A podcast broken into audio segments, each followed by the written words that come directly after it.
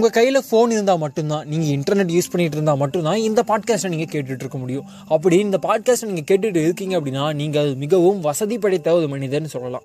டேய் என்னடா சொல்கிற பத்தாயிரம் ரூபாய்க்கு ஒரு ஃபோனை வாங்கி ஃப்ரீயாக கேட்குதுன்னு சொல்லிட்டு ஒரு பாட்காஸ்ட்டை கேட்டுட்ருக்கேன் நீ எப்படி என்னை வந்து வசதியானு சொல்லுவ? நான் ஒவ்வொரு நாளும் ஒரு கொஞ்சமான ஒரு மாத சம்பளம் வாங்கி என்னோடய குடும்பத்தை நடத்துறதுக்கோ அல்லது என்னோட அடிப்படை தேவைகளை பூர்த்தி பண்ணுறதுக்கோ நான் எவ்வளோ கஷ்டப்பட்டுருக்கேன் மினிமம் ஒரு ஃபோன் ரீசார்ஜ் ஆ.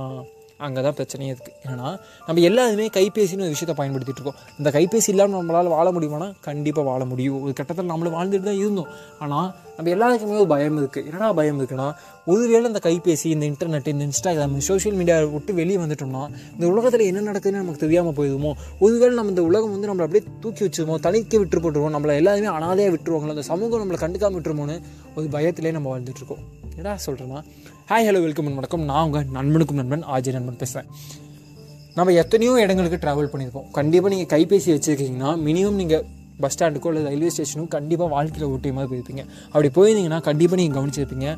அஞ்சு வயசுலேருந்து பத்து வயசுக்குள்ளே இருக்கக்கூடிய எக்கச்சக்கமான குழந்தைங்க அண்ணா பசிக்குதுண்ணா. அக்கா பசிக்குதுக்கா. ஏதாவது இதாக கொடுங்கக்கா. ஒரு பத்து ரூபா இருந்தால் கொடுங்கக்கான்னு ரொம்ப உரிமையோடு உங்ககிட்ட கேட்கறத நீங்கள் கவனிச்சிருப்பீங்க. ஆனால் அந்த குழந்தைங்களாம் யாரு? அந்த குழந்தைங்க கிட்ட கைபேசி இல்லை. அவங்க கூட பெரியவங்க யாரும் இருக்க மாதிரி தெரில அவங்க கூட கூட இன்னொரு பையனை பார்த்தீங்கன்னா இப்போ ஏழு ஏழு வயசு பையன் அல்லது ஏழு வயசு ஒரு பொண்ணு குழந்தைக்கு அவங்க வந்து உங்ககிட்ட கேட்குறாங்கன்னா அவங்கள வழிநடத்தக்கூடியது ஒரு பத்து பன்னெண்டு வயசு குழந்தைங்களா தான் இருப்பாங்க. இவங்களாம் யாது தனித்து விடப்பட்டவர்களா இல்லை வழி தவிரவர்களா இல்லை கடத்தப்பட்டவர்களா? இந்த அரசாங்கங்கள்லாம் என்ன தான் பண்ணிகிட்டு இருக்கு?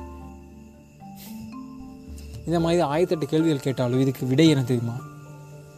முற்றுப்புள்ளி. யார் கேள்வி கேட்குறாங்களோ அவங்களுக்கு வைக்கப்படும் முற்றுப்புள்ளி.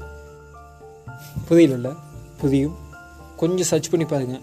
எத்தனையோ சில்ட்ரன்ஸை நம்ம இந்த மாதிரி பார்த்துட்ருக்கோம். உங்களையும் என்னையும் அந்த மாதிரி தவிக்க விட்டால் நம்ம என்ன பண்ணுவோம்? ஒரு நாள் ஃபோன் இல்லாமல் உங்களால் வாழ முடியலனா அந்த குழந்தைங்களுக்கு என்ன அந்த உலகம் என்னன்னே தெரியாமல் வாழ்ந்துட்டுருக்கு நாம் நம்ம ஃப்ரெண்ட்ஸுக்கிட்ட கால் பண்ணி மச்சான் ஒரு பத்து ரூபா தான் கொடுறா மாமே ஒரு பத்து ரூபா வந்து கொடுறா அப்படின்னு கேட்கறதுக்கே நம்ம ரொம்ப கஷ்டப்படுறோம்னா யாருன்னே தெரியாத மனுஷங்க கிட்ட அந்த குழந்தைங்க போய் ஏன் கேட்கணும்? What's really happening in their lives just think about it சின்னதாக ஒரு கூகுள் சர்ச் பண்ணி பாருங்க. பல திடுக்கிடும் உண்மைகள் உங்களுக்கு தெரியும். ஏன்? ஏன்டா நீயே சொல்லிட்டு போகலான்னு நீங்கள் கேட்கலாம்.